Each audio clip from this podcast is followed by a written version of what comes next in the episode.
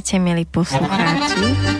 Ja mám dnes v relácii Vianoce a preto som od radosti nevypla pesničku. Takže, milí poslucháči, dnes budeme mať v červenom stane ženu, ktorá o, celým tým, aká je, čo vyžaruje, čo robí, tak je úplne dokonalý host do Červeného stanu. Takže dnešným hostom je Lilia Hovnou-Stinová. Vítaj, Lilia. Dobré odpoledne. To je super, že sa počujeme. Uh, Lilia je pre tých, ktorí ju ešte nepoznáte, je to publicistka, návrhárka, cestovateľka, autorka kníh, lektorka, ale pre mňa žena, ktorá inšpiruje. Ja teba, Lilia, konkrétne ešte som osobne nestretla, ale poznám ťa z videí, z tvojich relácií, ktoré prehovárajú k ženským dušiam. Takže Lilia, môžeme začať napríklad tým, že ako sa dnes máš?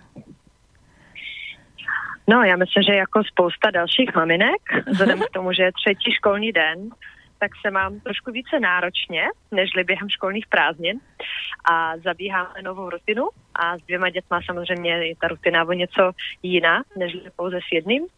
A hledáme cesty, jak to udělat co nejvíc harmonické pro všechny a není to vždycky snadné. Věřím, že v to nejsem sama. Jasné, myslím, že to je velmi aktuálne pre, pre všetky maminy. Tiež som dneska volala s kamarátkou, ktorá hovorila, že ten september je naozaj taký hustý a že my mami by sme mohli predvídať a na september si dávať toho čo najmenej. Takže Lilia, ja by som začala najprv tým, čo je teraz a potom by sme sa dostali k tvojmu príbehu, ako si sa do tohto bodu, kde práve si dostala. Takže, takže uh, milí poslucháči, táto žena, ktorú máme na linke, mňa osobne dostala dvomi uh, vetami. Uh, v jednom videu som zachytila uh, vetu, kde z ktorého potom vlastne je aj vznikol pravdepodobne Lilína stránka alebo Lilín, Lilín web, alebo ako to mám povedať. A to je veta k čertu ze štěstím, ja chci žiť v extázi. A druhá veta, to, alebo téma, ktoré by som chcela, aby sme sa dneska s Liliou venovali a to ma úplne dostalo a to bolo Jsem na, džu, na druhých příliš moc, som na druhých príliš veľa. Takže toto bola veta, ktorá moju osobnosť úplne udrala po hlavičke, že wow. Takže Lilia, čomu sa ideme najprv venovať? Oh, rozhodně se vyber. Tak poďme, poďme. Obie sú stále aktuální. Dobre, tak poďme, o, že ako to vlastne je, že nemusíme byť šťastní, ale že môžeme žiť vlastne v extázi. Ono je to možná trošku zavádějící, samozřejmě nemám nic proti štěstí a naopak jsem třeba spoluzakladatelkou nadace šťastný, nebo nadačního fondu Šťastné Česko, jo, kde s tématem štěstí a jak ho dosáhnout velmi pracujeme, velmi plně pracujeme. Spíše jsem tím chtěla vyjádřit, není to teda moje věta, je to citát od Jalaje Bonheim, kterou považuji za jednu z nejzajímavějších spisovatelek. A ona píše o ženské duši a o svých klientkách a je to jakási syntéza její mnoholeté práce se ženama, co by psychoterapeutky. Nicméně se tím myslím, že ona chtěla říct, nebo minimálně to, co to znamená pro mě, je, že máme určité šablony toho, co bychom měli dosáhnout a co bychom u toho měli cítit. Konkrétně bych řekla, že je, je to většinou takový ten stereotyp, že dobré vzdělání, dobrá práce v korporátu, a, mm. že prostě ideálně domeček za městem, dva SUVčka, dvě děti a měla by si v tom být šťastná. Mm. A myslím, že spousta lidí, samozřejmě spousta ženy, můžu zjišťují, že ten ideál může pomoct, zároveň může absolutně nesouviset s jakýmkoliv pocitem štěstí nebo naplnění. A často ty mantinele nebo ty šablony, ty stereotypy, které jsou nám daný, někomu pasují, jo, takže nic proti tomu. Mít domeček, dva SUVčka, dvě děti, jo, jako pro někoho to může být ta skvělá cesta k naplnění, k extázi. Pro někoho ale ne. A co co pro mě je asi takovou to nejzákladnější podstatou mé práce, je právě to, že každá máme jiné potřeby, jo, jiný způsob.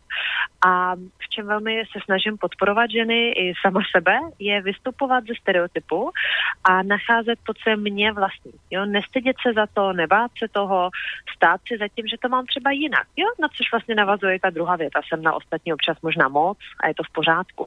Tam může být, jsem na ostatní moc malá, nebo naopak, jako jsem na ostatní moc, jsem na ostatní málo, jsem na ostatní vlastně cokoliv, jo, protože tam jde o to, že každá jsme jiná. A ve chvíli, kdy si dovolíme svůj jinakost, tak věřím, že jsme schopní najít způsob žití, který nám přinese nejen po, povrchní pocit uspokojení, že jo, udělala jsem to dobře, ale skutečný pocit takového toho hlubokého štěstí, takové toho jiskřícího štěstí nebo extáze, takový pocit, že jo, jsem tady správně, dělám to dobře, jo, stálo to za to, mm. že jsem mhm. se narodila, jo, takový ten fakt jako pocit naplnění v životě. Že vím, že žiju um, jaksi to svoje, um, úžasné. A zároveň, uh, že každá ta cesta, jak je jiná, tak je velmi důležité se v tom respektovat. A z toho třeba vyplývá i to, o čem hodně mluvím, a to je koncept sesterství, neboli nějaký uh, jsou náležitosti a soudržnosti v jinakosti. Jo, že já to mám tak a ty to máš jinak a já to mm. respektuju. A nedávat si pořád nevhodné rady, jo, ne, nekritizovat se, já to dělám líp, nebo nezachraňovat se, podívej, já ti to ukážu, já už to umím, já ti to naučím. I vlastně je to takový zajímavý um, tenký let ve chvíli, kdy přednáším, jo, nebo píšu, nebo pořádám semináře, jak to dělat z pozice, tohle to mám, to je moje nářadí, moje zkušenosti, ráda se o to podělím, ale nemám žádný univerzální recept, jo, nenaučím vás, jak to dělat, ve smyslu, nebo co dělat, jo, nenaučím vás, jako jaké máte být, v žádném případě, je to spíš o tom, ukážu, co mě pomohlo zjistit, kdo já jsem a žít podle sebe. A doufám, že stejné techniky, stejné cesty vám, některým z vám, můžou pomoct v tom, abyste našli to svoje. A to vaše může být podobné, anebo může být úplně jinaké. Presne. A to je, myslím, že tá živosť, ktorá, ktorú je z teba cítiť, že keď sa na teba človek pozrie, tak má pocit, že, že toto je živá žena s ktorou má chuť byť, s ktorou má chuť sa rozprávať, ktorá, ktorá prináša tú inšpiráciu.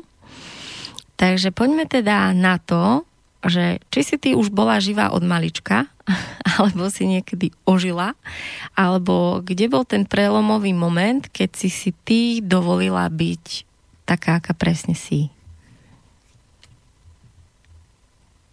Já jsem neměla aha moment, jo, spousta lidí mluví, že jako odešla jsem z práce, jo, a teď všechno jsem změnila naraz. Já jsem takový moment neměla. Já jsem měla velké štěstí, že jsem od malička měla velmi tolerantní rodinné prostředí, které naopak podporovalo uh, i tu moji jinakost, i nějaké moje zkoumání a zájmy, které třeba nebyly úplně standardní. Zároveň jsem měla hodně uh, jak to říct, jako zdravě náročné prostředí ve smyslu toho, že jsem dělala jednu školu, druhou školu, do toho hudební školu, jo, do toho sbor a tak dále. Um, takže jsem měla hodně příležitostí vlastně poznávat různé aspekty o sebe, světa, na hodně materiálu, nad kterým jsem se mohla nějak zamýšlet a vlastně já jsem, dá se říct, jako od malička jsem byla hodně zvědavá v tom, jaký to může být, jaký to může být nej, jo, jaký to může být neobyčejný, jaký to může být opravdu, opravdu krásné. Jo? A vlastně uh, i tím, že jsem prošla takovou velmi zvláštní kombinaci velkých kontrastů od, jakoby od uh, ne chudoby, ale hladomoru, což je něco úplně jiného než chudoba, ještě když jsem byla úplně malinká, vzhledem prostě k rozpadu ekonomických uh, systémů tehdy uh, v krajině, kde jsem vyrůstala a potom naopak takového úplně jako extrémního nárazového jako blahobytu, že jo, který přišel s tím, jak se zase předělávaly ekonomické systémy uh, v postkomunistických zemích a potom vlastně, že jo, jako západní, východní, islám a potom tady jako neopohanské nějaké zkoumání. Um, tak v těch kontrastech taky vlastně um, pro mě bylo velmi těžký říct si, že toto je určitě správná cesta. že jsem tam od, od malička jako kdyby musela mít spoustu otázek jak to teda jo, jo, že tady jako východní model, třeba když jako zůstane muženství, je to nějaký východní model toho, že, že jo, máma je doma s dětma, to je jasný, že jo, proč by pracovala, to je nesmysl, že jo, potom vlastně jakoby do kontrastu západní model, tady ta úspěšná, soběstačná, že jo, žena, která se respektuje za to, že na nikom není závislá, ale potom co ty děti, že jo, a teď jako mezi tím a co je správně, tak, um, tak nějak naprosto přirozeně mě to vlastně vedlo k tomu, abych uh, abych zkoušela nacházet, co je pro mě to dobré, co mě funguje, co mě láká. A i jsem určitě prošla nějaký, nějakou více radikální fázi, kdy jsem myslela, že to, co jsem teda našla a kde jsem měla takový to, jo, to je ono, to je jako lepší. A měla jsem samozřejmě chuť v tu chvíli všem vysvětlit, jak je to úžasné, to, co jsem našla a že je to lepší což je teda jako věkem vím, že to je nesmysl, protože jako jo, pro mě určitě to lepší bylo, ale to vůbec neznamená, že by to muselo negovat ty jiné cesty. Takže jakoby i, i tady tu i fázi radikálního kázání mám, uh, mám za sebou a jsem velmi ráda, že už ji mám dávno za sebou. Mm. A čo to bylo to tvoje? Tomu si vlastně hovorila, že si si dovolila nachádzať to tvoje, čo ty máš rada, čo miluješ, čo teba baví na tomto živote?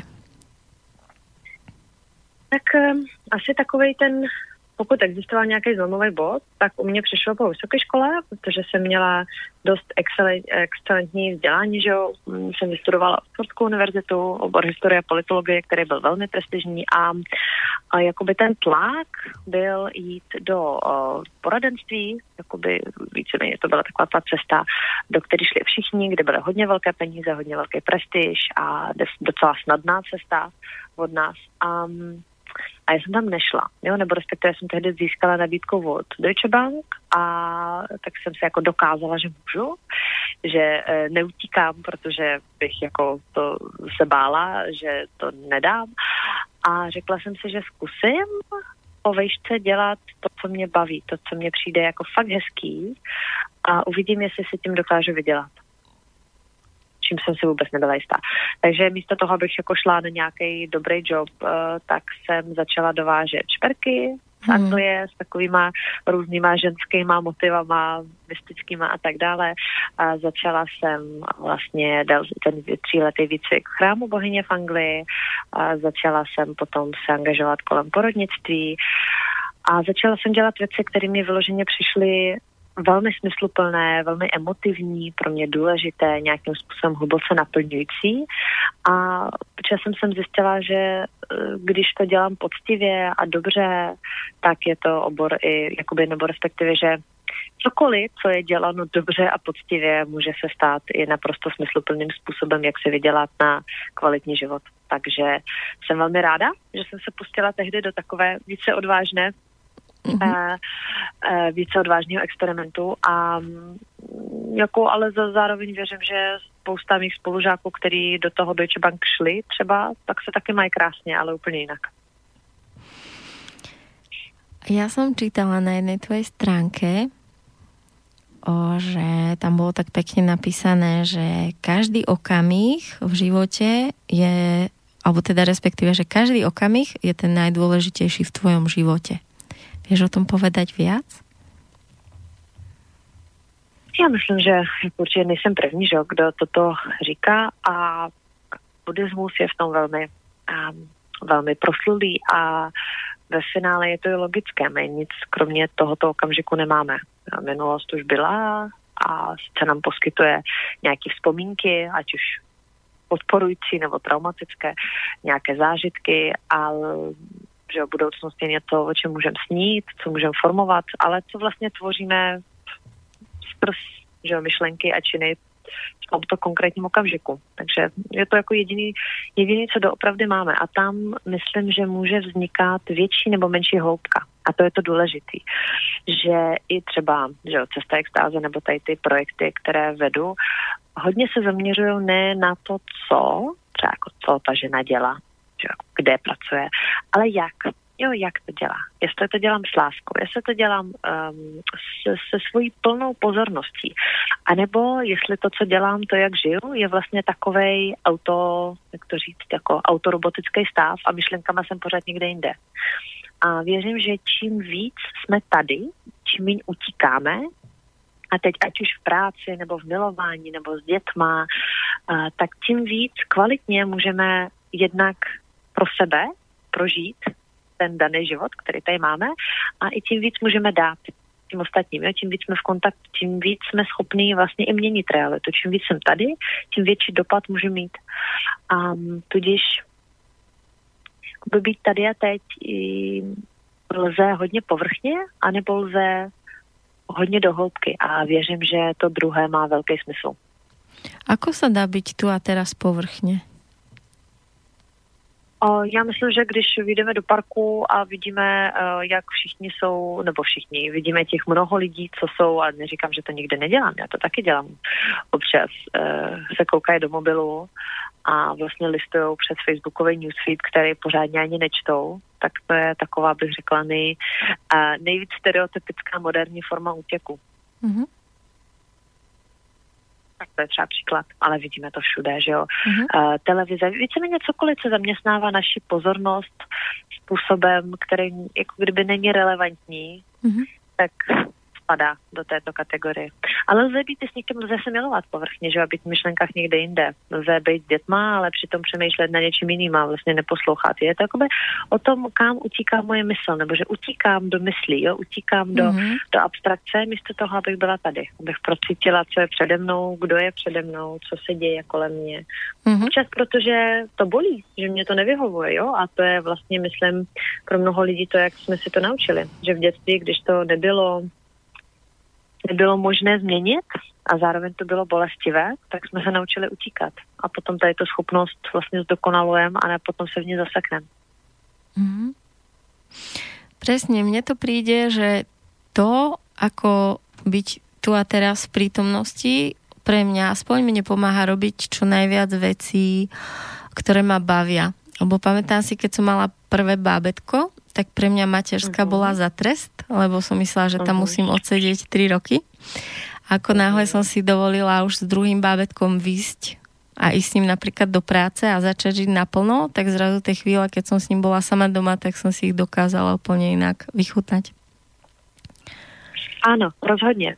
A mateřská obecně, to je obrovské téma, jakoby ten pojem mateřská dovolená mi přijde jako největší vtip uh, naší doby a rozhodně si nemyslím, že je to dovolená. Teď to někdo vypočítal, že je to ekvivalent dvou a půl úvazku, tak myslím si, že jako plných úvazků.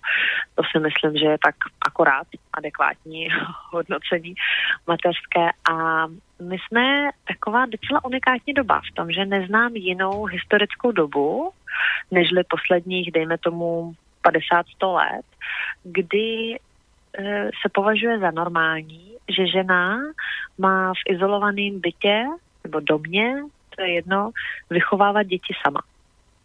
Protože on, je to vlastně nesmysl. Um, vždycky kolem ženy byla nějaká komunita, že jo, maminky, sestry, kamarádky, vesnice. Uh-huh. A uh, co víme, tak vždycky fungoval nějaký systém sdílení jo, rodičovské zodpovědnosti. Hlídám já, hlídáš ty, tady dám babičky, sestře, někdo podrží a věřím, že, nebo naprosto přesvědčena, že všichni z nás, kdo tenhle systém jsme někde zažili, já teď naposledy jsme třeba jeli do Anglie a jeli jsme sedmi, šesti, sedmi lidech a já jsem měla miminko a já jsem asi vůbec nevěděla o tom, že mám miminko, protože mhm. vždycky na těch pět minut v ten správný okamžik ho někdo vzal a suma sumárum ho někdo měl možná hodinu denně, jo, takže to nebyla žádná jako velká doba. Ale tím, že to bylo v ten správný čas, tak právě z toho mateřského, co může působit v tom extrému třeba jako vězení, toho, že jako nemůžu a ta obrovská tíha toho, že mám miminko, který mě totálně svazuje, se může stát naprosto svobodný život tím, že v ten správný okamžik někdo podpoří.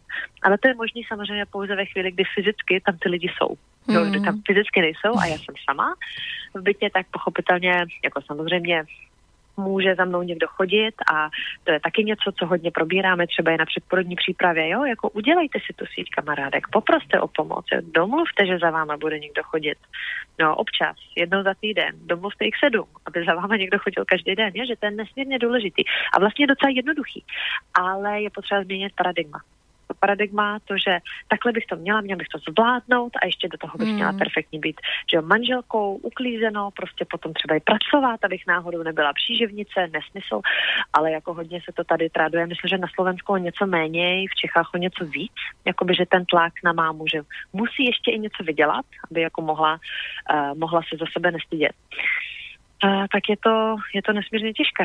A hmm. jo, samozřejmě můžeme obdivovat ženy, které to zvládají, ale zároveň já bych byla ráda, kdyby jsme obdivovali ženy, které to nezvládají a které jsou odvážní říct, že to nezvládají. Mm, a že stačí míň. A ne, protože jako zvládáme, jo, ale tak taky to má nějakou cenu, že jo, na zdraví, na tom, jak o tom stárnem, na stres a není to nic, to je z dlouhodobého hlediska zdravý a dobrý.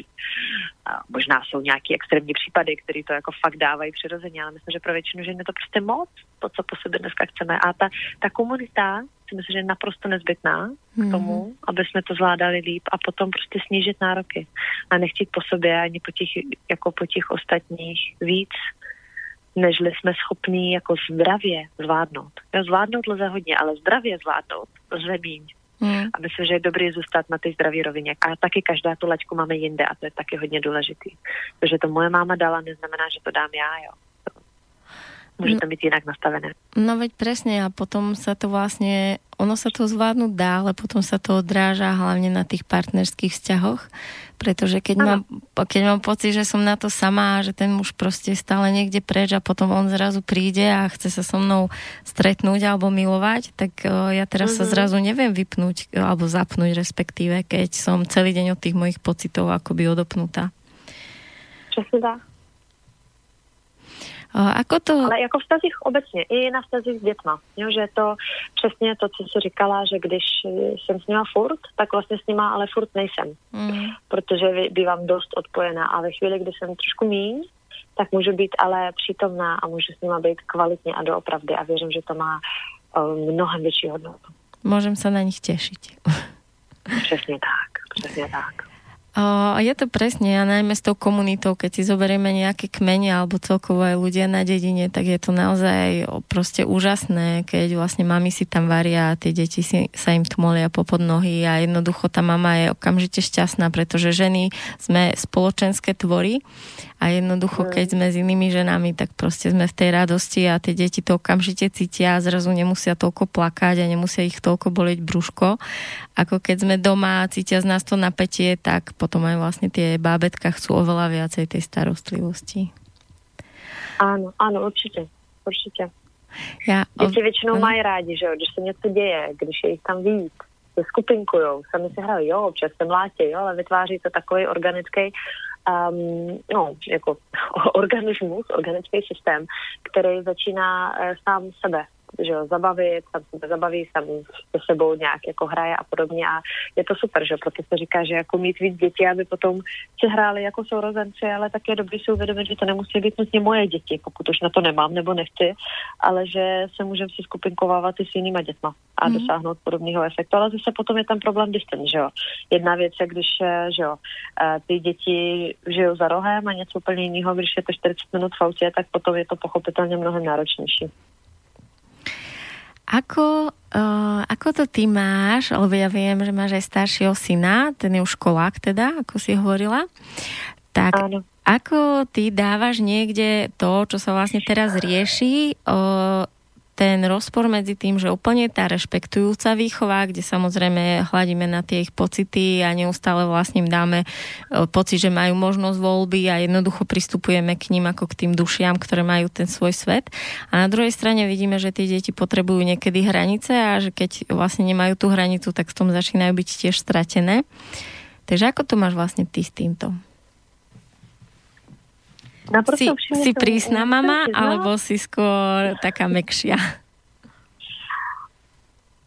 Je, bylo mi velmi komfortně, když jsme tady tu, toto duo hráli spolu s manželem. Ve smyslu, že on byl ten přísnej a já jsem byla ta hodná. A mně to přijde jako docela přirozený model, ano. který se často tak jako vyvíjí sám od sebe. A je a zdravý. Je, těžší, je zdravý, lebo je, já vlastně. Myslím, že, já myslím, že funguje. Ano. ano. Uh, je to náročnější ve chvíli, kdy jsem třeba sama, což jsem teď s ním, a, nebo respektive jakoby jeho otec samozřejmě je s náma často, ale ne každý den. A ty hranice musím stanovit já a zároveň být ta hodná. A je to velmi pro mě, je to náročná rovnováha kterou hledám a nevždy nacházím správně. Takže uh, jako uh, můžu říct, že jsem ta nejlepší máma, kterou dokážu teď být, ale že bych si byla jistá, že dělám úplně všechno nejlíp, tak to si jistá rozhodně nejsem. A to je asi těž asi prvý krok si to dovoliť, nie? Aspoň teda ja, ako matka, že si môžem dovoliť niekedy to nezvládnuť a povedať, že nevládzem. A potom oni zrazu spolupracujú, tie deti. Keď si dovolím ano. sa zosypať. Ale je to hodně zajímavý, jakoby i vlastně v dnešní době, že jo, jak jsou ty velmi různé a velmi konfliktní teorie toho, co je správné rodičovství, že jo, jako rozhodně vím, že a, u miminka eh, tady ty teorie o tom, že by se mělo nechat vyplakat, tak eh, víme jistě, že je to nesmysl. Jo? A je na to spousta výzkumů, který to potvrzuje z pohledu třeba, co to dělá s jakoby biochemickým systémem, z neurologie a tak dále. Ale u těch starších dětí přesně, kde je ta správná hranice, jo? kde je na místě přísnost, aby se cítili v bezpečí, jo? kde je na místě naopak ta všeobjímající láska. A věřím, že je určitě ale pravda, že to, co říkáme, by mělo mít váhu to, co mm. říkáme jako rodiče. Takže ve chvíli, kdy si jednou řeklo, že tak to bude, tak to tak musí být, protože když naše ne nic neznamená, tak potom nic neznamená ani naše ano. Mm. A myslím si, že pro děti je nesmírně důležitý vědět, že to slovo rodiče platí, ať už je pozitivní nebo negativní, aby mohlo mít pocit bezpečí, aby mohlo mít pocit důvěry. Určitě. Tak si pustíme jednu pesničku, kterou si nám poslala a Úžasné. Ještě k těm písničkám, oni nejsou takové jako mateřské ani to, ale jsou, my je používáme na seminářích. Velmi rádi, nebo já je používám rádi na seminářích. A právě ve, ve chvíli, kdy uh, tančíme nějaké více katarzní emoce a pracujeme s hlubšíma, uh, jak to říct, intenzivníma, hlubokýma věcma, tak eh, tady ty písničky je velmi dobře dostávají z lidí, jsem zjistila, takže je mám ráda. Tak super, pojďme na to a po pesničke se ti ozvem. Těším se. Just a young gun with a quick fuse. I was uptight, wanna let loose. I was dreaming of bigger things and wanna leave my old life behind. Not a yes sir, not a follower. Fit the box, fit the mold, have a seat in the foyer. Take a number. I was lightning before the thunder. Thunder, thunder, thunder, thunder, thunder, thunder, thunder, thunder, thunder, thunder, feel the thunder. Lightning and the thunder, thunder, feel the thunder. Lightning and the thunder, thunder, thunder, thunder my classes while I was scheming for the masses. Who do you think you are? Dreaming about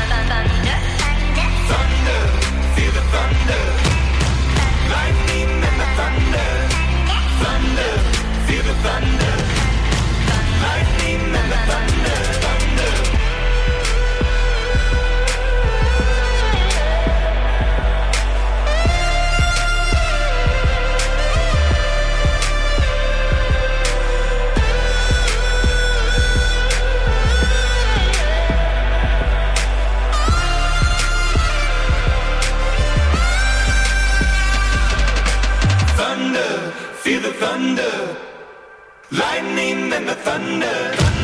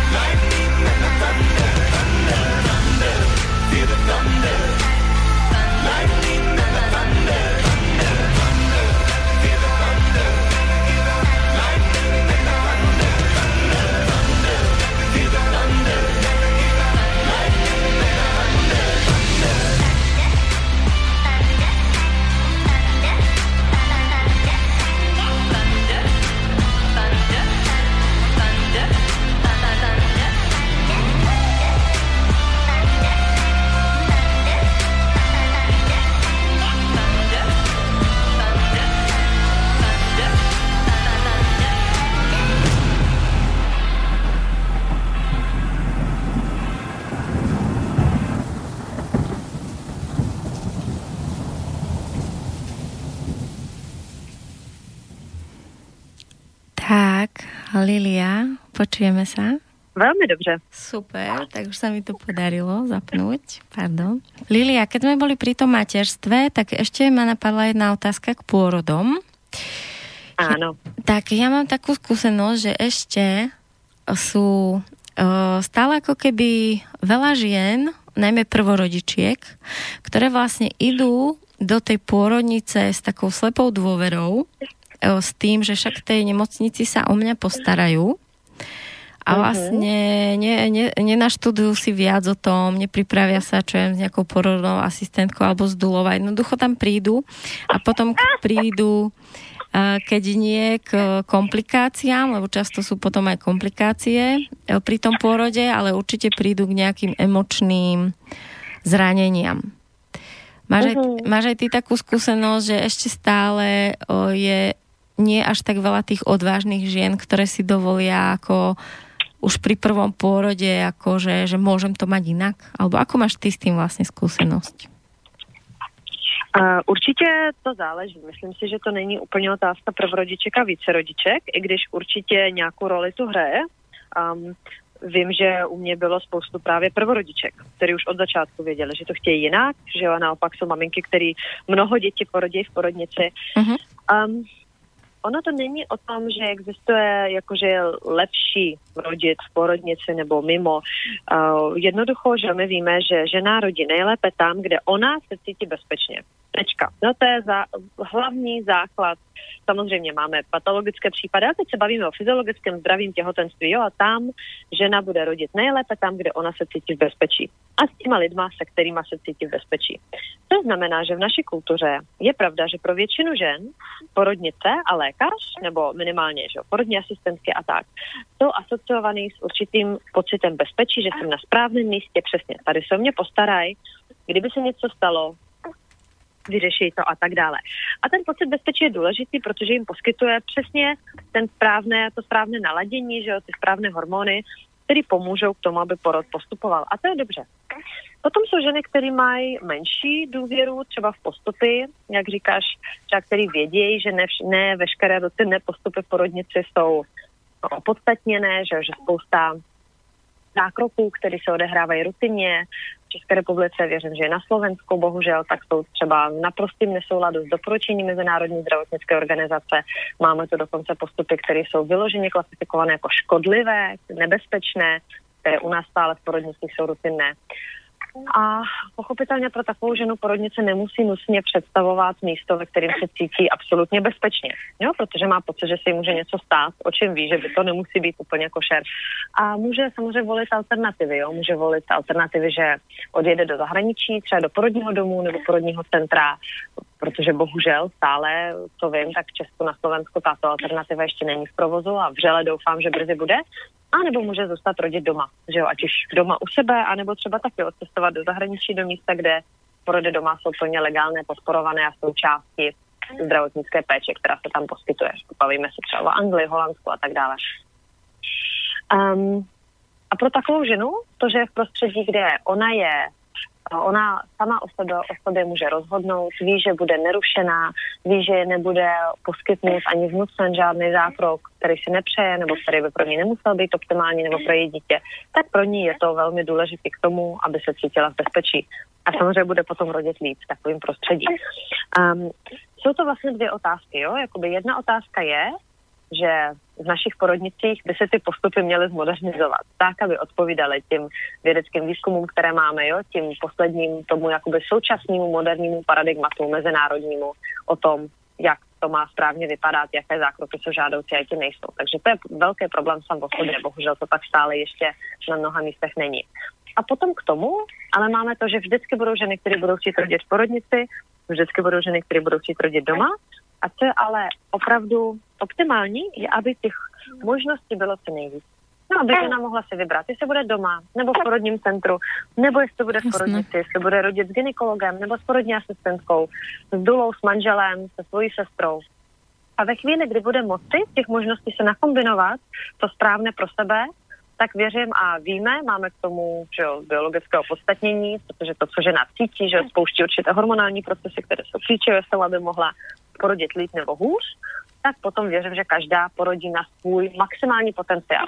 Pořád budou takový, kteří budou mít pohádkové porody a takový, kteří budou mít velmi těžké porody. Jo, jakoby neošetříme tím všechno, ale myslím si, že do velké míry to vyřeší spoustu um, zádrhelů, který aktuálně mnoho žen zažívá.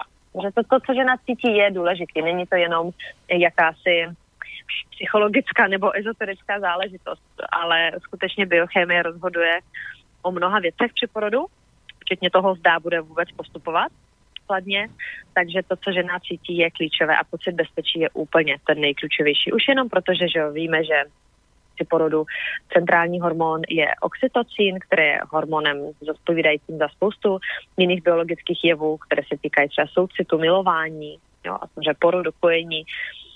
A oxytocin je hormon, pro jehož vylučování primárně potřebujeme pocit bezpečí. Je neslučitelný s adrenalinem, pocitem strachu. Mm.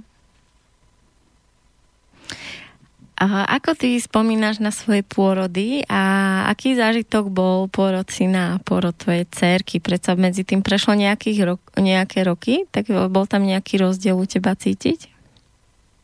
Obrovský. Mm, já jsem, když jsem rodila malého, Lea před sedmi lety, tak jsem byla ještě poměrně dost radikální v tom, že jsem věděla, že fakt chci rodit doma. To jsem byla už velmi dobře informovaná o tom, co by mě všechno mohlo potkat v porodnici. Patřím teda do té druhé skupiny žen, jak jsem, se o tom bavili před chvíli. A, ale byla jsem v tom taková dost nekompromisní.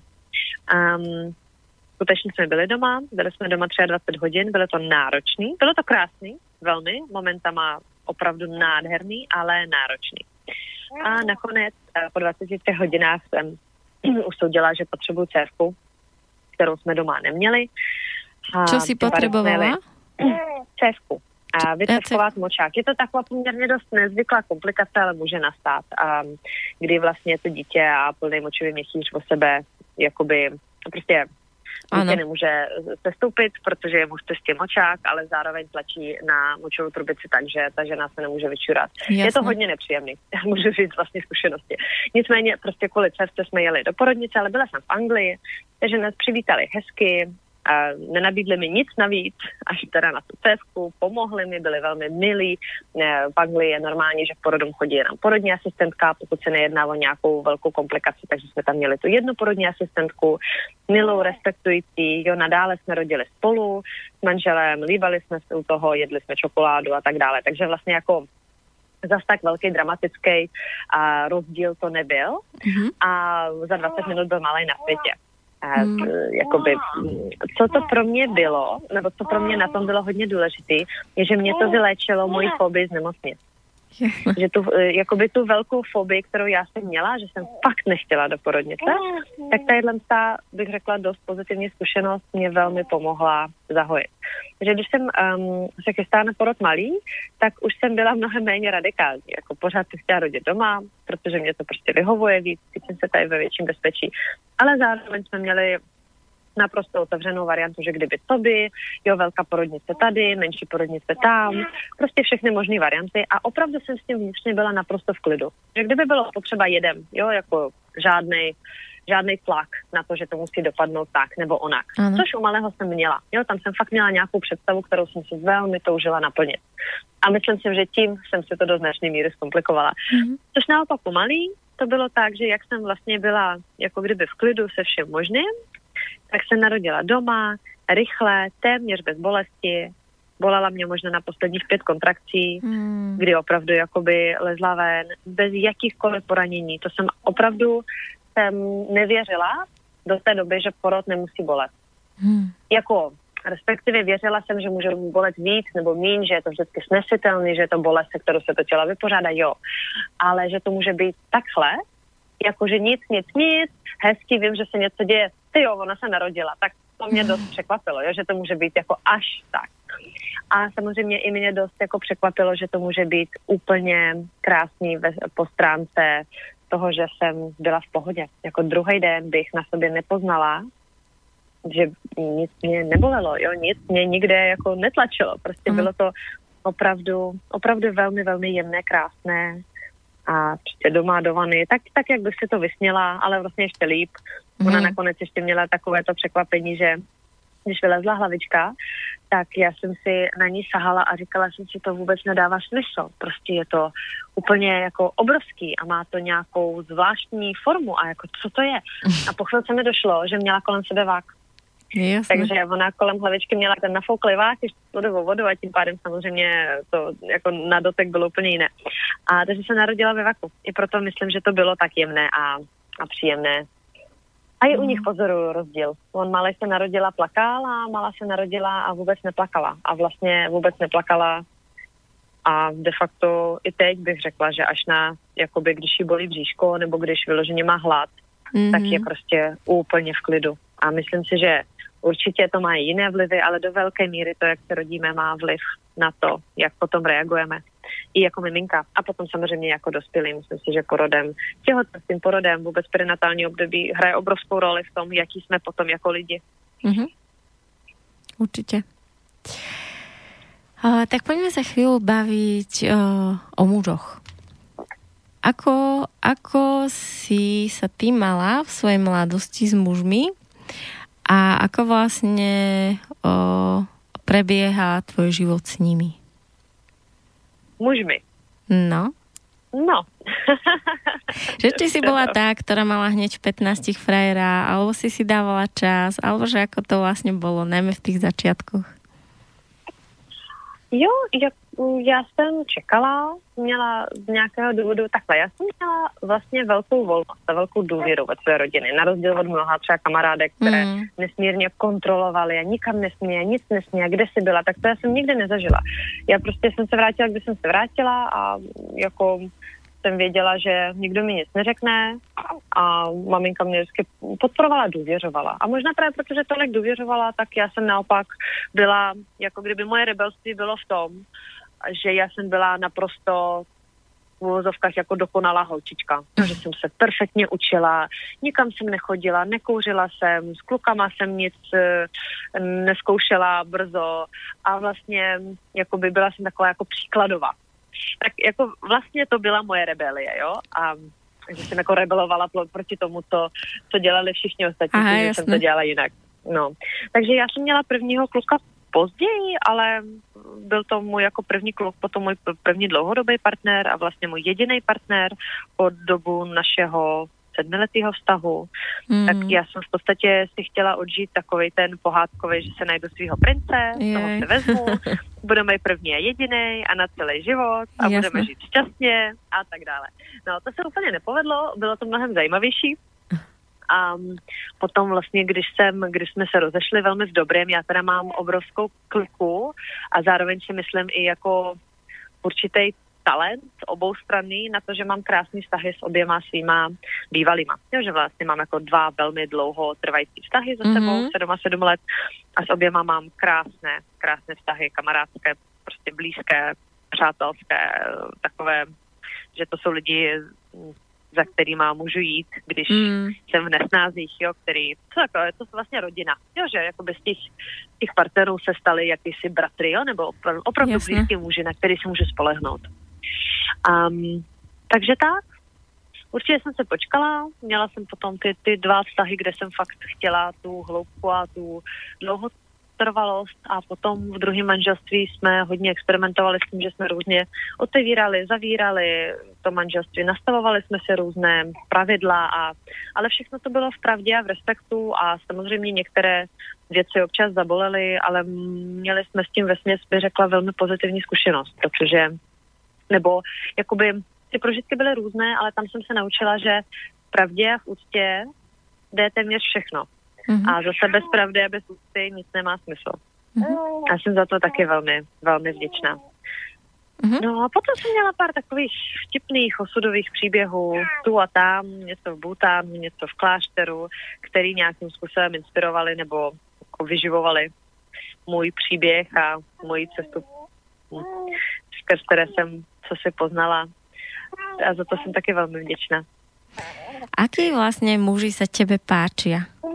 Lebo teda o, napríklad keď som dneska išla do relácie ja vždy pošlem nášmu môjmu šéfovi, môjmu technikovi, o, ktorý vlastne pracuje v rádiu, tak vždy pošlem ako meno hostia. A on ma už vítal uh-huh. s mhm. tým, že vlastne dneska bude mať ako krásnu ženu a že koľko fotiek našiel a hneď mi ukázal takú, kde si s takým mečom. Takže je jasné, že, že tvoje vyžarovanie a celá ako si ty, takže si žena, ktorá sa mužom páči. Takže aký, mm-hmm. aký muži sa páčia práve tebe? To je zajímavá otázka. Mm-hmm. Zrovna jsme se nedávno smáli nad tím, že um, teprve teď můj současný partner a můj bývalý manžel, že jsou si vlastně velmi podobní. Mm. A dokonce tak, že je um, iPhone recognition feature, jak iPhone dokáže poznat, kdo je na fotce, tak on si je plete. Mně se teda tak podobný nezdají, ale zřejmě prostě technologie mluví své, eh, ten iPhone nikoho jiného ještě nesplet, pouze tady ty dva. Takže možná nějaký typ tam mám, ale předtím bych tvrdila, že žádný rozhodně jako fyziologický typ mužů um, nemám, že je to úplně jedno a vždycky jsem vyhledávala charisma. Ano. Vždycky mě bavili muži, kteří byli nekonvenční, kteří byli v něčem trošku trošku šílený ve smyslu, že prostě neměli ty standardní omezení a ne, neměli standardní ambice, chtěli hodně nekonvenční životní styl, chtěli zkoumat. A samozřejmě takový, kteří byli ochotní jít do rizika hluboce milovat, jo, a vlastně jít jako do rizika budovat vztah, opravdu jít do hloubky, jo, projít těma sračkama, které tam uh, vylezou, jít Jasne. víc do hloubky a pracovat na tom, aby ten vztah byl opravdový, jo, že ten vztah není jenom nějaký podpůrný mechanismus, ale tak tady mám dvě děti, prostě nějaký systém, který mě vypadá a funguje a prostě občas se tady zasouložím. To mě nikdy absolutně nezajímalo, jo, já jsem vlastně vždycky chtěla někoho, kdo komu jde zkoumat za hranicema toho, co je jako kdyby toho, co nás naučili, že je vztah, jo? který chce jít za, který chce poznávat víc, který taky cítí a věří, že to, co nás tak nějak tady učí, že to není všechno. Mm. A který tam chce jít se mnou. Tak to je asi hlavní. A potom jo, jako prostě charismatický, schopný, určitě dobrý v tom, co dělají. Um, dělali různé věci, ale byli v tom dobrý. Pravdivost, je pro mě taková velmi důležitá kvalita, bez které bych to asi nedala. Je niečo, čo mm, ťa na mužoch odpája? Že keď vlastne ťa osloví nejaký muž, tak o, o, je niečo, s čím ty nerezonuješ? Jsou asi dvě věci, které jsou pro mě fakt podstatné. Teď jak nad tím přemýšlím, já jsem nad tím takhle asi nikdy nepřemýšlela úplně nakolik ten uh, muž, teda to mě zajímá i u žen, to je jedno jako u žen, kamarádek a tak, uh, nakolik ten člověk je schopen a ochoten být v přítomnosti, jo? Nakolik je tady, nakolik je schopen prožívat tento okamžik, jak jsme se o tom bavili předtím do hloubky, tak to je velmi podstatné. A u mužů konkrétně já potřebuji cítit, že mají nějakou misi, jo? že mají nějaký úkol, že mají má, že vědí aspoň trošku, proč tady jsou a že se tomu věnují.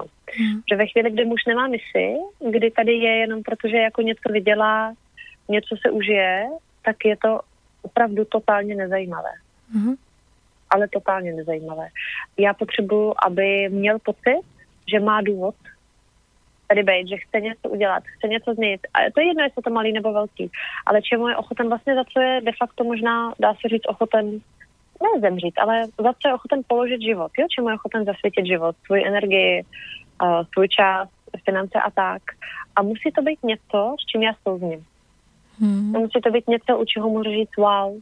Když s ním budu a budu ho já podporovat svoji energii, skrz ten vztah, tak vlastně to, co on dělá ve světě, se může zvětšit, doufejme teda, pokud ten vztah funguje, a budu podporovat něco, na co může být fakt pyšná.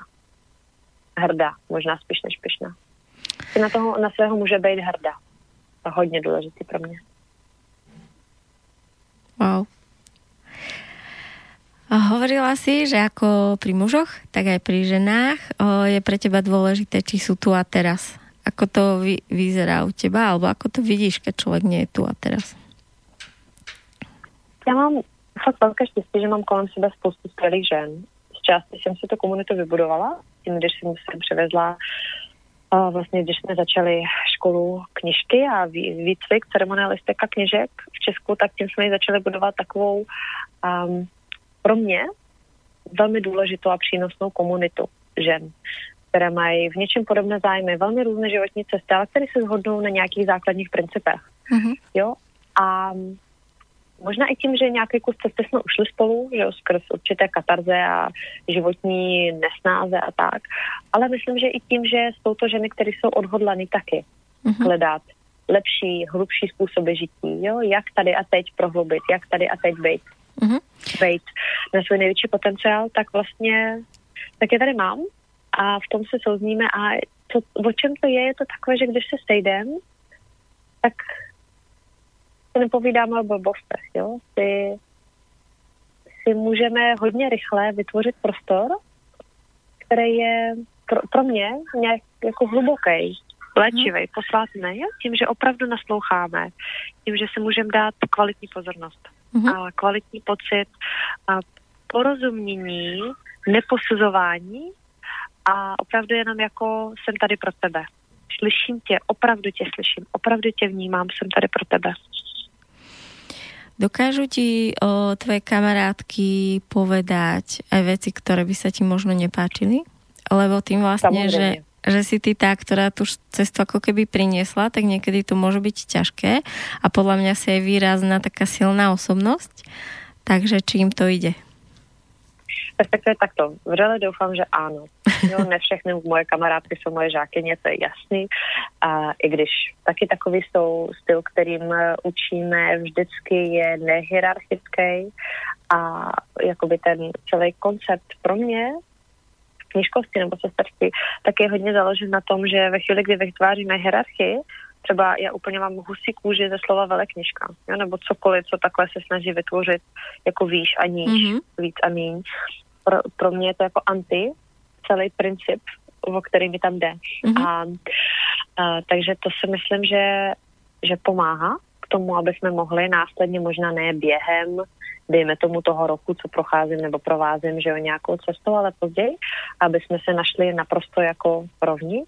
Um, a vřele doufám, že jo, mm. že, že ty, ty moje blízké ženy mi jsou schopny, rozhodně mi jako říkají. A roz, doufám, že mi říkají všechno teda protože je to hodně, je to jedno z nejcennějších, že jo.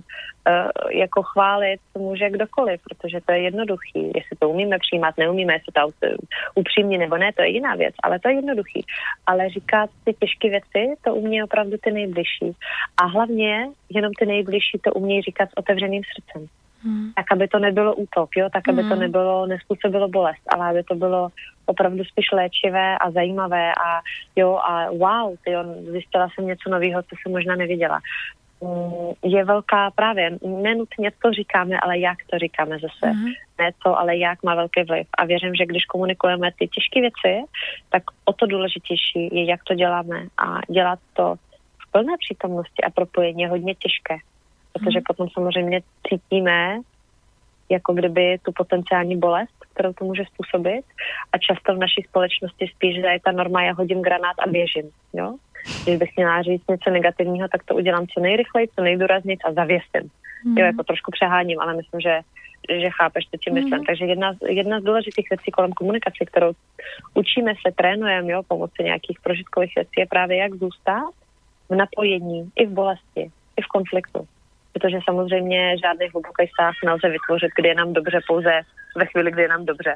Jo, musíme najít způsob, jak zůstat, jak zůstat spolu a pro sebe navzájem vyživující, i když nám není úplně dobře.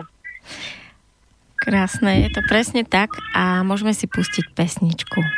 Tak se ozvem za chvíli. Mm-hmm.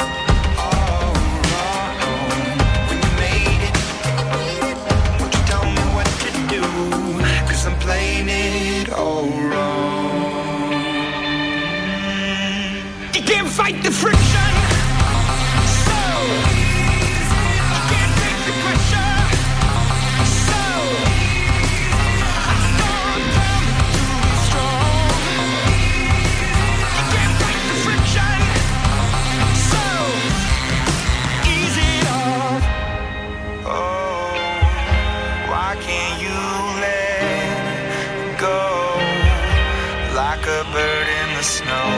This is no place to build your home.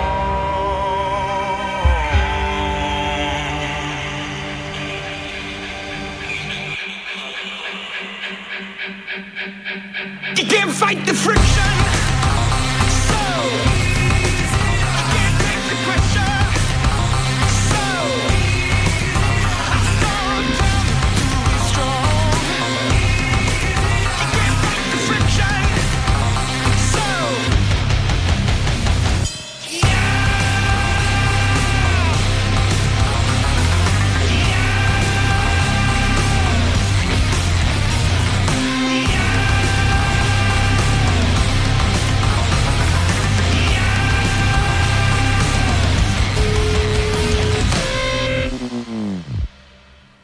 Počujeme sa.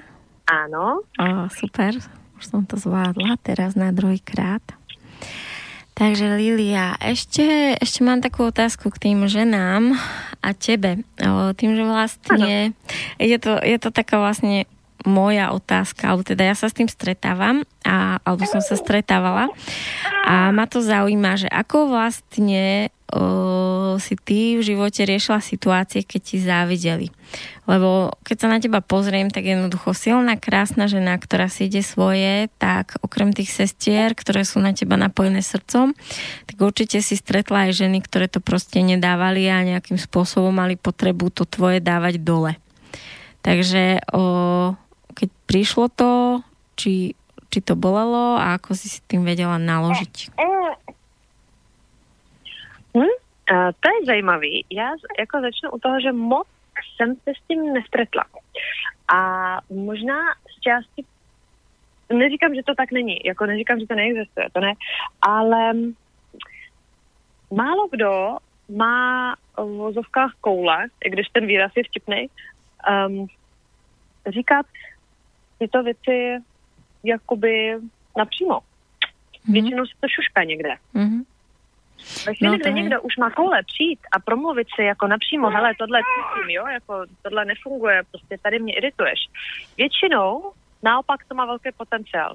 že když se to vyřeší, když se to jako vyříkáme do očí, tak tam to napojení může vzniknout a naopak to můžou být paradoxně jedný z nejzajímavějších vztahů. Já mám tu zkušenost, že často lidi, se kterými, které mě nejvíc štvali, nebo které jsem nejvíc štvala já, ale prostě dali jsme to, dali jsme to dohromady ve smyslu, že jsme si to byli schopni opravdu upřímně vykomunikovat, mm-hmm. tak z toho vznikly velmi hluboké vztahy. A to, co se šušká, se šušká, tak to já už jsem si nějak do jisté míry zvykla neřešit, protože tady by člověk řešil všechno, co kdo, kdy kdo říká, tak se z toho zblázní a je to úplně zbytečný. A hlavně je, já nevěřím, že, že cokoliv nehezkého může vzniknout z velkého pocitu štěstí. Jo? A když někdo má potřebu ubližovat, závidět, tak já věřím a jako jsem o tom přesvědčená, že to nebude, protože je šťastný, spokojený a má se dobře. Většinou to bude, protože je to jenom způsob projekce, hledání nebo prostě hledání cesty z nerovnováhy, z nespokojenosti ve vlastním životě.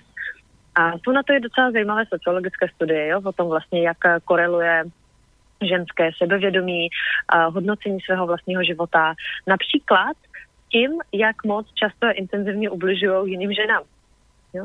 Takže um, když prostě potom se bavíme třeba o sebelásce, sebepřijetí, tak ono se to může zdát jako takové sobecké a zbytečné vymoženost moderní doby. Ale zajímavý, že když se na to takhle kouknem, z toho sociologického pohledu, tak často nám vyjde, že naopak je to vlastně jediný způsob, jak být um, funkční, zdravou součástí, ať už rodiny nebo komunity. A je to naprosto nutné. Abych se um, vrátila k té otázce. Uh, určitě je to, může to zabolet, je to nepříjemný, ale řekla bych, že v dnešní době se hodně soustředím na to, že nikdo to nedělá, protože by sám byl šťastný nebo spokojený, takže je tam, je tam vždycky místo pro určitý soucit a hlavně pochopení toho, že vlastně mě se to vůbec netýká. Ty věci, které se mě týkají, tak to jsou přesně ty konstruktivní, ta konstruktivní kritika, se kterou ale za mnou přijdou ty v uvozovkách sestry. Mm. Jo? A to, co někdo má potřebu řešit skrze můj projekci, dejme tomu někde v rohu, tak eh, to je jejich proces a to, že jako projekční plátno si někdo může zvolit zrovna mě, tak jako je to nepříjemný, ale v zásadě je to, je to naprosto irrelevantní. Díky bohu žijeme ve společnosti, kde už není životo nebezpečné být jiná, tak jak to bylo před 300 lety, že jo, kdy ženy podobného charakteru hořely na hranicích. Mm. Takže můžu za to být šťastná, vděčná a občas je to trošku děsivé. No. Měla jsem pár, um, pár okamžiků, kdy těch negativních reakcí bylo hodně a nebylo to, nebylo to hezké. A zase na druhou stranu je to určitá, uh, určitý barometr toho, že asi když něčí práce je trošku víc vidět, tak potom zákonitě i těch reakcí je víc a v těch se najdou i ty negativní. Takže nemusí to být nutně špatná věc, může to být jistým odrazem, jako kdyby větší čtenosti, protože potom se to dostane i k tomu okruhu, který není ten nejbližší a který s tím nutně nemusí souhlasit. Jasné. O, tak poďme teda ešte k téme o, teda do krajiny Bután. Že ako si uh-huh. sa mhm. tam vlastne dostala a čo ťa tam chytilo za srdce? Prečo tam stále jazdíš? Tak Bután je moje velká srdeční záležitost. Já jsem, když jsem studovala na Oxfordu, tak jsem studovala s tehdejším korunovaným princem Butánu a on s kým, mě s kým? vyprávěl tehdejším korunovaným princem Aha. Butánu. A a on vyprávěl neuvěřitelné příběhy o tom, jaká je to překrásná krajina, baječná. Úplně uh, popisoval takový téměř raj na zemi a já jsem říkala, jasně, patriot. Já jsem teda dlouho nevěděla, že je princ, ale i tak vlastně, kdo, jako to je jasný, prostě jako tady ty patriotické pohádky. Nicméně po vejšce jsem si říkala, že tam pojedu podívat a bylo to úžasný. To, co on vyprávěl zdaleka pro mě, neodpovídalo té kráse, kterou jsem tam potkala naživo. A jakoby nechci tu zemi malovat nějak v růžových barvách. Každá země má své problémy, jo. Samozřejmě jsou tam nějaké uh, velké nedokonalosti a tak dále a hrozby a uvidíme, co z Butánem bude dál, ale aktuálně teď, co se týká přírody, co se týká jejich péči, o přírodu, ekologii, zvířata, životní prostředí. Co se týká nějakých jejich, jejich jakoby životní filozofie nebo způsobu života, architektury, prostě vizuální krása té země je ohromující, neuvěřitelná. Zároveň buddhismus, že jo, to, co když se řekne Tibet, tak si vybavíme nějaký obrázek, který bohužel často v Tibetu už nenajdeme díky čínské invaze a tak dále. Ale toto je vlastně zachované téměř nedotknut, nedotčeným způsobem v Bhutánu. Jo? Takže chrámy, uh, ceremonie, obřady, příroda, krása, lidi, a potom třeba i koncepty, eh, mě velmi teda zajímá koncept hrubého domácího štěstí, vím, že to může znít až vtipně, ale ono to není, eh, ono je to velmi propracovaný a zajímavý koncept, jak měřit a jak nastavovat um, principy a strategie pro rozvoj zemi, tak aby ten rozvoj nebyl jednostranný, aby byl celistvý. A ako, to je vlastně, ako, ako? Um, Ještě raz to povedz, no. koncept čoho? Uh, koncept rozvoje země, tak aby rozvoj nebyl jednostranný, tudíž nebyl jenom pro ekonomický zisk, ale aby byl celistvý. Takže aby se tam bralo v potaz přesně třeba životní prostředí, dopad na lidskou psychiku, jo, na komunitu a tak dále. A že oni, tom, a... oni to tam takto robí? Oni to tam takto robí. Jejich uh, vlastně mm-hmm. státní, jako kdyby filozofie, je hrubé domácí štěstí, ta zakládá na devíti doménách, devíti oblastech, které jsou důležité a ekonomický růst je jednou z nich, ale jednou z devíti, nikoli no. ta jediná. A ty se rozkládají na další indikátory a veškeré třeba zákony musí projít GNH Commission, neboli jakoby komisi pro hrubé domácí štěstí, která to musí schválit. Wow. A dejme tomu, když dálnice by měla vést a zničit nějaký ohrožený druhy rostlin a zvířat, tak z největší pravděpodobnosti ta komise to zamítne a řekne, ne, musíte ji přesměrovat, tak, aby měla co nejmenší dopad. Mě vlastně jakoby snaží se vyvažovat ten pozitivní a ten negativní dopad, aby maximalizovalo prospěch pro všechny, ale právě nejenom z pohledu ekonomiky, ale z mnohem více celistvého pohledu. Wow. A tady a... filozof, no. No prepač, ale je pre mňa to fascinujúce, že niečo také existuje. A ako vlastne tam sú tie voľby? Ako to, že im sa to darí zvoliť si tam ľudí, ktorí robia pre nich a ako to, že nám nie, že v čom ty vidíš ten rozdíl? Jakoby toto, tuto filozofii zaved král tehdejší. Mm-hmm. V dnešní době už je to konstituční monarchie, takže vlastně butánský král byl jediný na světě, který dobrovolně odstoupil od absolutní oh. formu, formy monarchie a předal vlastně zaved demokracii. Dá se říct jako diktatoriálně zaved demokracii což je tím způsobem um, už samo o sobě zajímavý. Takže on přišel s tím konceptem už v 70. letech, tudíž dnešní demokratická vláda pokračuje. Jestli ta dnešní vláda je lepší nebo horší, třeba než ta naše česká, no to je na dlouhou debatu, já myslím, že na to ani není odpověď, ale to, že eh, manda butánské vlády vychází z toho, že musí činit se poddaný šťastnými. Hmm. Protože když to nedělá, tak nemá důvod k existenci, je hodně zajímavý. Hmm. A právě tady tu filozofii, jako nadační fond Šťastný Česko, to je to, čím se zabýváme. Že snažíme se vzít inspiraci z toho, co oni tak to tam mají. A trošku samozřejmě musíme změnit některé indikátory, protože jsou věci, které eh, třeba kolik máte v domácnosti jaků, tak v Česku asi nebude moc platný. A, um, ale snažíme se vlastně jakoby um, vzít, vzít to, co funguje i tady, co je univerzální, změnit to, co je velmi lokálního druhu a vytvořit systém, nebo už jsme vytvořili ve spolupráci s agenturou STEM v Čechách, sociologickou, sociologického výzkumu, vytvořit něco, co je podobné tomu butánskému tady pro Čechy a potenciálně Slovensko. A dokonce jsme jednou i provedli měření na reprezentativním vzorku toho, kde jsou lidi nejšťastnější, co jim chybí ke štěstí, tak jak to dělají v Butánu a kde jsou ty oblasti, kde se musí zapracovat. A aké máte s tým vízie? Ako by sa to dalo ako s tým ďalej, aby sa to vlastne ako mohlo napríklad chytiť? Máte nejakú predstavu, aspoň trošku? Naše hlavní ambice uh, určitě je o tom, aby jsme zahájili dialog, aby jsme začali um, aby jsme začali přemýšlet jako společnost o tom, co je pro nás důležité, jaké jsou naše hodnoty. Když se shodneme na tom, že ekonomický růst není všechno, hmm. tak to jsou ty další oblasti, které jsou důležité. A třeba z těch dotazníků, z toho našeho výzkumu, vyplývá, kde jsou největší mezery, jo, co lidem nejvíc chybí.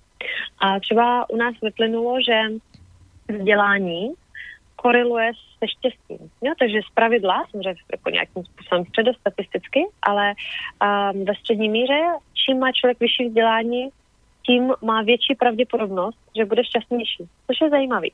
Naopak třeba u peněz to tak není. Hmm. Že je tam, o, že ta úplně nejbohatší skupina lidí, takových těch extra bohatých, patřili k neúplně šťastným. A že vlastně nejšťastnější skupina byla taková trošku vyšší střední třída. Hmm. Jo? Tak a, a třeba když se zaměříme na různé oblasti, tak v Čechách jakoby nejvíc uh, červených e, žárovek se tady rozsvítilo v oblasti toho, jak lidi nemají důvěru v nestrannost soudu v nestrannost uh, policie, jiné státní zprávy a tam opravdu ta nedůvěra byla velká.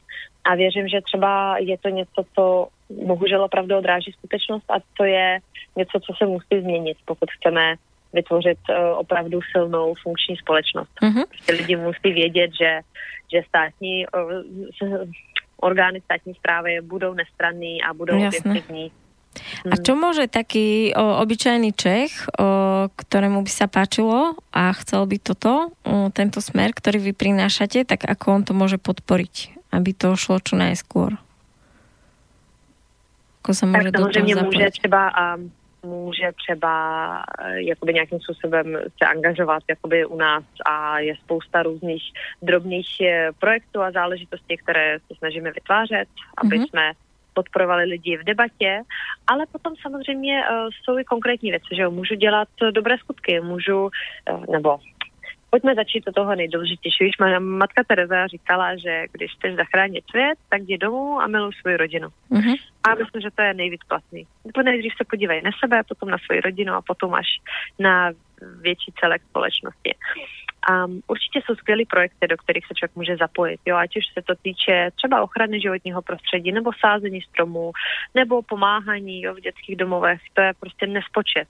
E, recyklace, recyklace oblečení, takové velmi jednoduché věci, které můžou pomoct k tomu, aby náš celek byl více funkční, aby tím nejméně, um, jako nejvíc potřebným se dostávalo víc podpory a tak dále. Takže jakoby myslím, že nemá cenu výjmenovat tady milion různých způsobů, každý ať si zvolí.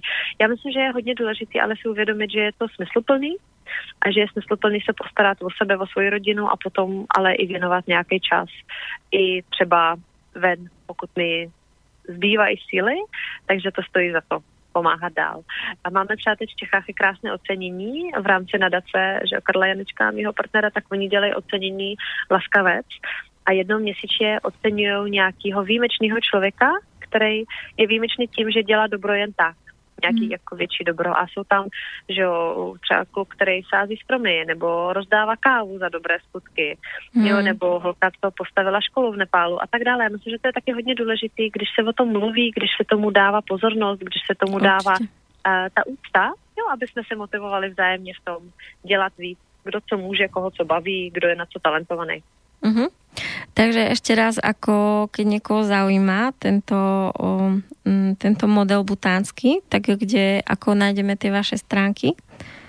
šťastnéčesko.cz uh-huh. Dobre, ďakujem. No a ešte by som chcela, ešte máme chvíľu, keby si mohla vlastne pohovoriť, že čo to vlastne je byť kňažkou, čo to vlastne sa deje v tom čarovnom Avalone a čo je to práve pre teba o, v tom tvojom srdci, že čo, čím ťa vlastne ten Avalon chytil? Na akú strunku práve tebe, ako keby cinkol, že áno, že proste chceš ísť touto cestou? A, tak knižka primárně je ceremonialistka, co se týče um, její jakoby sociální funkce. Uh-huh. A to znamená, že ona poskytuje možnosti um, jakoby jak oslavit důležité životní mezníky, ať už je to narození dítěte třeba, nebo předporodní, poporodní rituál, pojmenování dítěte, svatba, rozvod, jo, takové velké Kňažka. mezníky v našem životě. Mm-hmm. Ano, tak ona je ta, která může poskytnout prostor, jak ty důležité mezníky oslavit pro lidi, kteří třeba nepatří k církvi, takže nemají možnost jít jakoby do církve pro obřad, a nebo třeba nějaké obřady církev nedělá, dejme tomu předporodní a poporodní rituál, nebo rituál první menstruace pro dívky, a zároveň, kterým přijdou ty radniční formy příliš prázdné. Jo, třeba svatba na radnici nebo rozvod papírový, že tam vlastně vůbec není prostor. Tak u ty svatby trochu, ale tu rozvodu vůbec. Čiže chcú si, to, chcú si to prejsť vedome teda. Akoby. Ano, přesně mm-hmm. tak, mm-hmm. přesně tak. A to, jak my pracujeme, je vlastně se snažíme v co nejméně dogmatickým prostoru vytvořit rituál vždycky na míru. Jo, na míru tomu danému člověku, podle jeho potřeba přesvědčení, tak, aby to sedělo. Mm-hmm. A vycházíme z pravidla ze čtyř živlů, které jsou hodně univerzální a v uvozovkách neměly by nikomu nebo ničemu vadit. Protože je to prostě to, z čeho je tvořen ve svět kolem život. nás, naše těla a život, přesně. Dále samozřejmě ta knižka je také o nějakém sebepoznání, takže procházíme skrz, a v tom výcviku procházíme i skrz vlastní nějaké nedořešené věci, protože je těžké držet prostor pro někoho jiného ve chvíli, kdy já to sama nemám úplně uh, zpracované to, co třeba se mně přehodilo v mém životě. Řešíme tam ale i taky to, že se napojeme zpátky na předkřesťanskou tradici nebo slovanské tradice, ať už slunečních svátků nebo uctění jakoby lunárních cyklů, takže slunovraty rovnodennosti, že jo. A zároveň ale se díváme na staroslovanské božství, eh, božství nejvíc bohyně, protože jsme ženy, ale taky samozřejmě díváme si na, na bohy, na mužské Ty si vytvorila krásne karty bohyň, aby sme nezabudli slovanských. Ano, přesně tak. V těch kartách, uh, ona když tak jako knižka bohyně.cz, jo, takový web, kde se to všechno dá dočíst, ale ty karty byly takové, byla právě syntéza našeho průzkumu nejrůznějších a fakt jako v slovanské tradici máme tolik zajímavých bohyň. Přitom tak často ženy, které se začínají zabývat spiritualitou, se otáčejí k keltským, k řeckým, k římským, ale zapomínají nebo nevědí nebo se těžko hledají ty naše tady. A ta tradice tady je velmi zajímavá, bohatá, krásná a snažíme se ji trošku převést víc do vědomí mm-hmm. lidí. Potom i je to jako součástí práce kněžek i dál. No a mm, dále bych řekla, že knižka je něco, co může vykonávat skrz jakou, jakékoliv povolání. Že uh, žena může být sestřička nebo že může být manažerka, ale může vnášet principy zdravé komunity do své práce, jo. Principy integrity, principy láskyplné komunikace, které všechny patří ke knižkovství. Může provázet lidi, ať už pracovně, nebo třeba provázet je um, při mm, životních mezníkách ceremoniálně, je to vlastně jako jedno. Jo? Důležitý, není, není důležitý, že knižka je ta, která stojí v dlouhé robě a dělá pohanské rituály. To je jedna funkce a je krásná a je potřeba. Ale dá se, dá se tato práce dělat i na mnoho způsobů. A pro mě třeba úplně nejhlubší způsob byl, když jsem pomáhala u porodu, protože pro mě aspoň zrození nového života je skutečně ten největší zázrak a můžu být nápomocná, tak je to mm. to nejvíc, co můžu udělat. Takže ja si to teda podľa toho, ako si hovorila, predstavujem, že kňažka je ako keby taký sprievodca človekom v tých ako keby kľúčových momentoch života, ktoré chce prežiť mm-hmm. tak vedomejšie alebo o, sviatočnejšie. Také niečo. Ano, ano, ano. V podstatě je to, že jo, je to něco podobného jako kněz, mm-hmm. akorát ta tradice, ze které vychází, je mnohem méně vázaná na, na nějakou teorii nebo knihu, ale je mnohem víc ukotvená v cyklech Zemi. Jo, že mm-hmm. to, z čeho vycházíme, je slunce, měsíc, roční období, život, jo, zem, život, úcta k životu, úcta k lásce, úcta, úcta k životu. A uh, od kedy, alebo vlastně kde siahajú počiatky tejto tradície kňažiek? Já jsem se učila v chrámu v Anglii, v Avalonu, právě, jak se stá na Bajný Avalon, k tomu se hned dostanu. A původně třeba moje učitelka Cassie Jones to pozbírávala z různých pozůstatků, tradic, historie, ale zároveň eh, je důležité říct, to ne, ne, nejedná se pouze o historickou rekonstrukci, že bychom se snažili obnovit něco, co tady bylo před dvěma tisíci lety je to něco, co se snaží reagovat na potřeby moderní ženy jo, a přinést něco, co podpoří moderní ženu s jejíma problémama, s jejich, s jejich životním stylem. Jo. Takže eh, čerpáme z minulosti, ale přizpůsobujeme to rozhodně současnosti, tak aby to bylo funkční pro budoucnost. A co se týká Avalonu, tak to je taková pohanská nebo spirituální meka Anglie. Je to velmi zajímavé místo. Um, posvátná pro mnoho různých lidí. Třeba je tam údajně nejstarší protokřesťanský chrám, protože byl založen údajně, kdy Ježíšovi bylo deset, kdy tam cestoval se svým strýcem, Josefem Sarimajtrej, a že vlastně ten strýc eh, ve spolupráci s místní komunitou, říkejme jim druidů, nebo jakoby, že nějakých, du, nějakého duchovenstva, postavili jakousi svatyni. A de facto v té době křesťanství ještě neexistovalo, že jo? ale tím, že u toho byl Ježíš, tak se dá říct, že se to pojí ke křesťanské tradici. Je to docela fascinující. A tudíž následně, že, jsem, že se to rozrostlo, bylo to obrovské opatství, takže tam máme toto. Máme tam dva posvátní prameny, červený a bílý, k ním se pojí mnoho legend o zázračným že jo, vyléčení, zahojení. Je tam nádherný kopec, o kterým se traduje, že je to největší labirint existující vůbec, sedmiúrovňový labirint.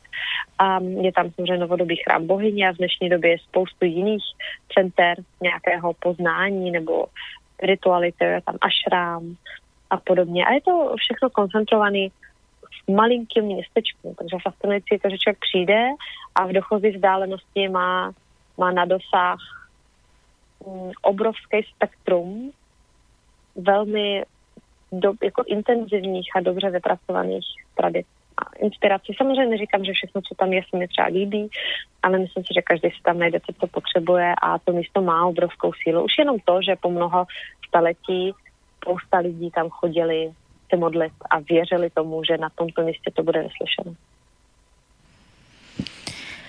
Každopádně... A jinak ještě se omlouvám, jenom abych to ještě doplnila, to úplně nejdůležitější, bože můj Avalon samozřejmě známe, pokud známe, tak z legend o krále Artušovi. No. Takže to je místo, kde fungovala komunita údajně avalonských knižek, což byly moudré ženy, tehdy, v tehdejší době radili královi, to byla jedna z jejich funkcí, aby královi dávali rady, jak vládnout udržitelně a v rovnováze a že to je místo, kde kde fakticky existovaly. A to je místo, kam vzala Morgana, že jo, knižka poslední dobře známá zraněného krála Artuše, vzala ho zpátky na ostrov Avalon, aby ho tam léčila, než bude potřeba. A potom něco jako blanické rytíři, že až jako Anglie bude v nesnázích, tak on se vrátí.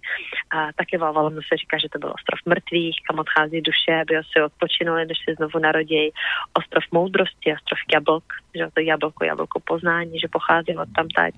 Ostrov skla a zrcadel, takže takový, který nám dává vlastní odraz, aby jsme se viděli líp.